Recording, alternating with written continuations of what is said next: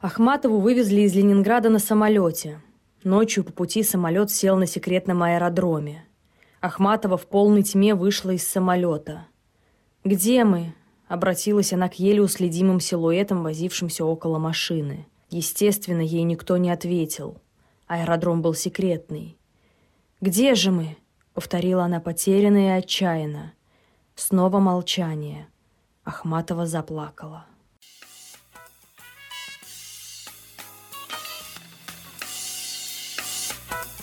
Привет, друзья! На связи Наталья Менкина, и вы слушаете подкаст «Анна Калуф». Здесь я рассказываю маленькие истории, которые стали частью большой литературы. Каждый эпизод – история о людях, эпохе и событиях. Все, что произошло когда-то в жизни писателей, нашло отражение в русской литературе, а мы, читатели, стали большой ее частью. Подписывайтесь на Наколу в социальных сетях Инстаграм, запрещенная в России, Телеграм и во Вконтакте.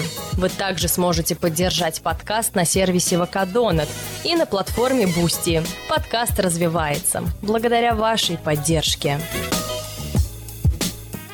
А еще у меня для вас новость. 26 ноября я прочту свою вторую лекцию в рамках цикла журнала эпохи Первой русской революции. В этот раз поговорим о журнале «Сигнал» и личности Корнея Чуковского. Мероприятие пройдет в библиотеке Маяковского на Фонтанке 44. Обязательно приходите. Вход свободный, начало в 17.30.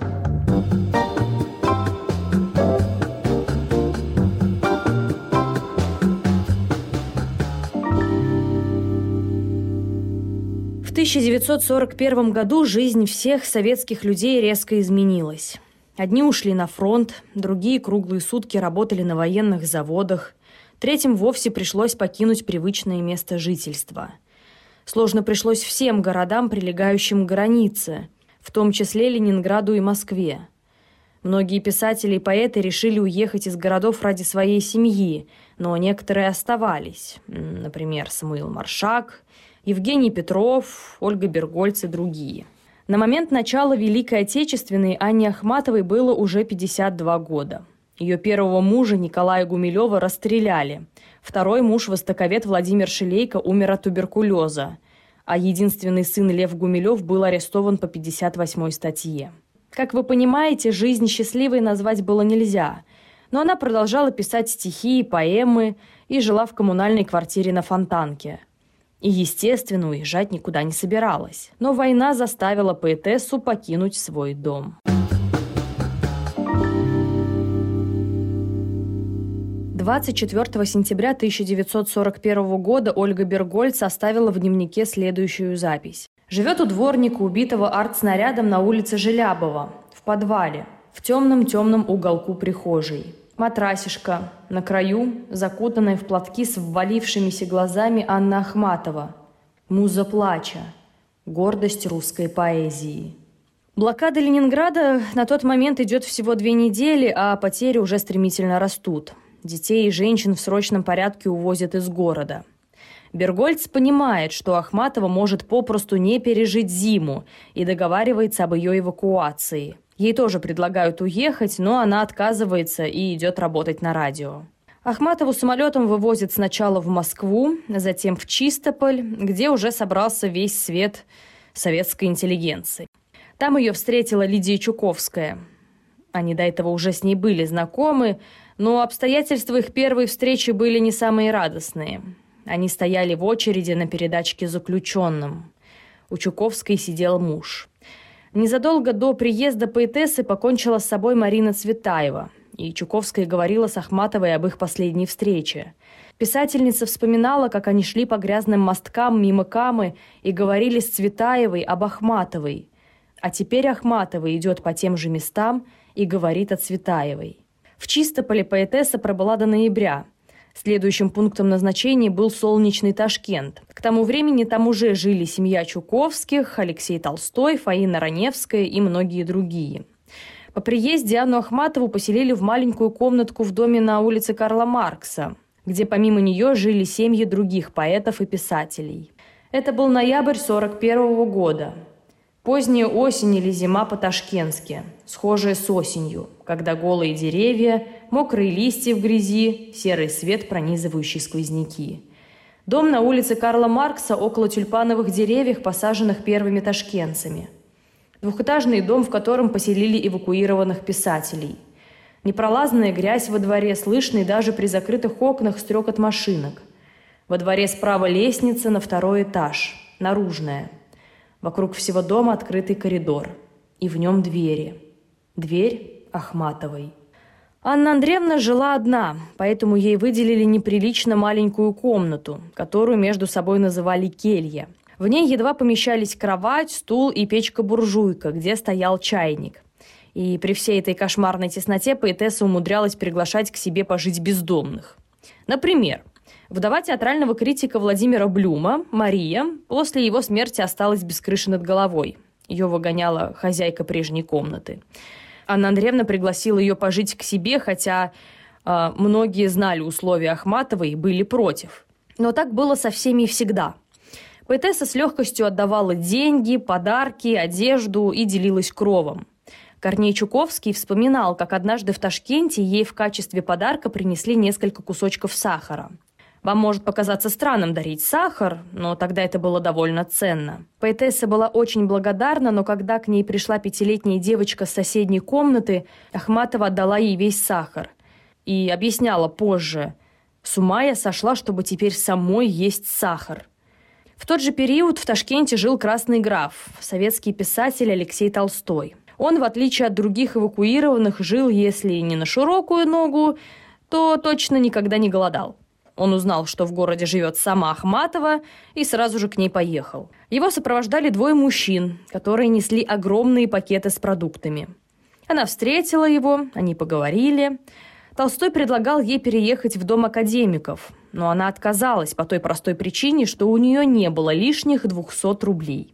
«Здесь, платя 10 рублей за комнату, могу на худой конец и на пенсию жить. Буду выкупать хлеб и макать в кипяток а там я через два месяца повешусь в роскошных апартаментах.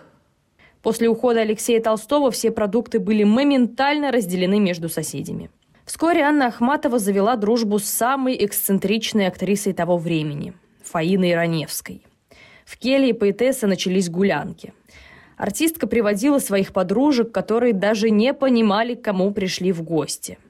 Их компании Анна Андреевна тяготилась, но ради подруги терпела – Ко мне пришла совершенно пьяная Раневская, актриса. Топила мне печь. Ах, ко мне все врываются. Впрочем, она показала остроумие довольно высокого класса. Кстати, благодаря Ахматовой в Ташкент перебралась и Надежда Мандельштам, вдова поэта Осипа Мандельштама и хранительница его литературного наследия, в Ташкенте она сдала экстерном экзамены в университете и преподавала иностранные языки в Центральном доме художественного воспитания детей. В Ташкенте Надежда Мандельштам прожила до 1949 года. Зимы в Ташкенте были холодные, и это сказывалось на всех жителях города. Отопления не было, нужно было постоянно думать о том, где взять дрова для печки. О дровах для Анны Андреевны хлопотала ее подруга Лидия Чуковская, пытаясь через отца добыть ей хотя бы немного поленьев. Чиновники постоянно обещали, но дальше слов дело не доходило. В ее комнате градус мороза.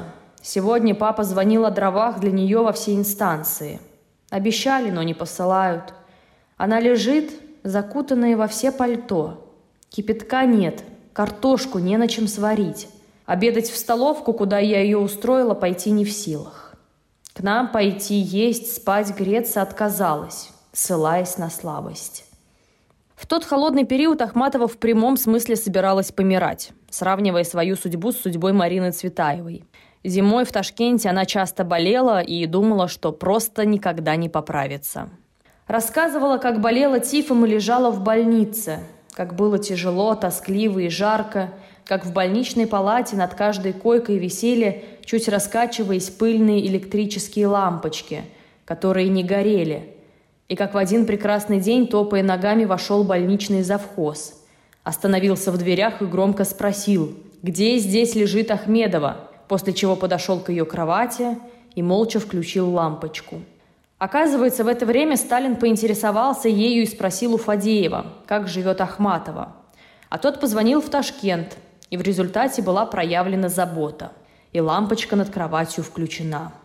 Кстати, о Марине Цветаевой. В это время в Ташкент приехал Георгий Эфрон, сын погибшей поэтессы. После смерти матери его отправили в интернат в Чистополе, но за него нужно было платить, поэтому Мур отправился в Ташкент – Молодой человек был невероятно одинок.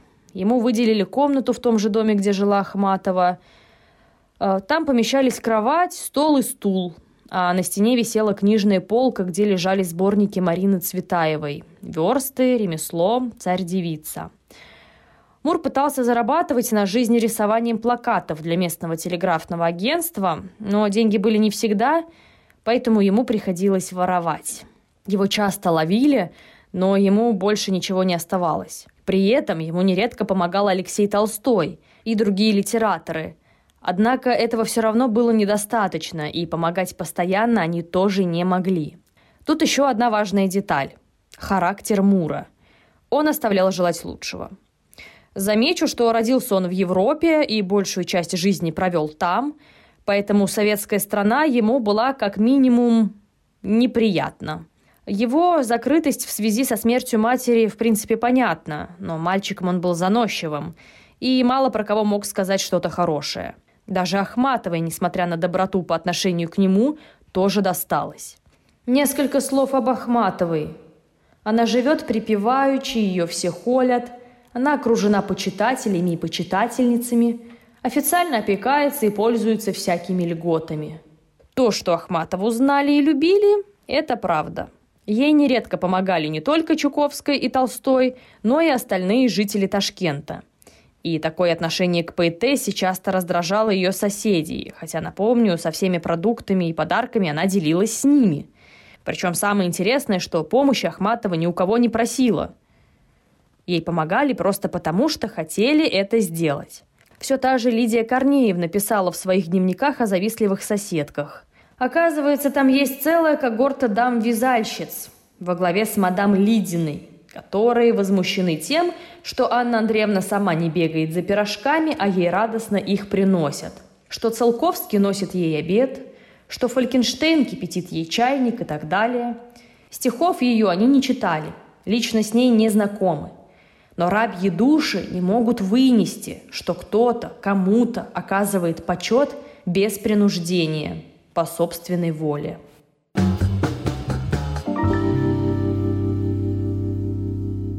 Жизнь Анны Ахматовой и поэзия – синонимы. Поэтому естественно, что жизнь в Ташкенте отразилась в ее стихотворениях. Но сама поэтесса в эвакуации по редакциям не ходила и стихов своих не предлагала. Даже в местном радиокомитете нет записи голоса Ахматовой, хотя казалось бы – но если ее звали, то она никогда не отказывала. Ходила и в военный госпиталь, и в литературные кружки. Жизнь в эвакуации отразилась в цикле «Ташкентские страницы», в котором Ахматова показывала всю жизнь Средней Азии, начиная с традиций, заканчивая едва заметными особенностями. Там же поэтесса завершила поэму «Без героя», произведение, в котором Ахматова вспоминает ушедшую эпоху Серебряного века, молодости и своего литературного дебюта – Правда, после знаменитого постановления о журналах «Звезда» и «Ленинград», котором творчество Анны Андреевны обвиняли в несоответствии с социалистическими стандартами, поэма претерпела значительные изменения.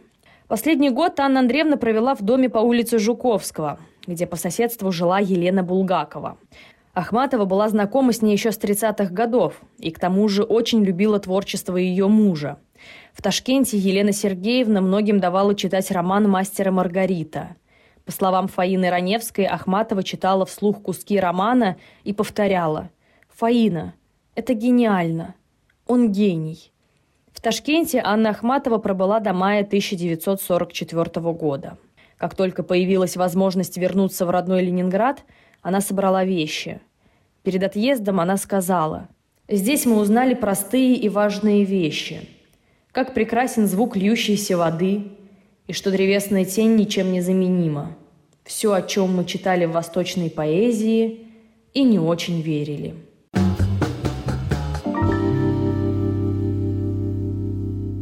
Тридцать первого мая 1944 года Анна Ахматова вернулась в Ленинград.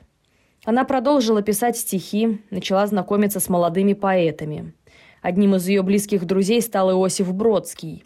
Впоследствии она вместе с Лидией Чуковской вытащит его из ссылки, в которую молодого человека отправили за тунеядство. В 1965 году поэтессу номинировали на Нобелевскую премию по литературе, но ее отдали Михаилу Шолохову. В 1966 году ее снова номинировали и даже собирались осенью вручить премию. Но в марте того же года Анна Ахматова умерла. Меня зовут Наталья Менкина. Помогайте друг другу.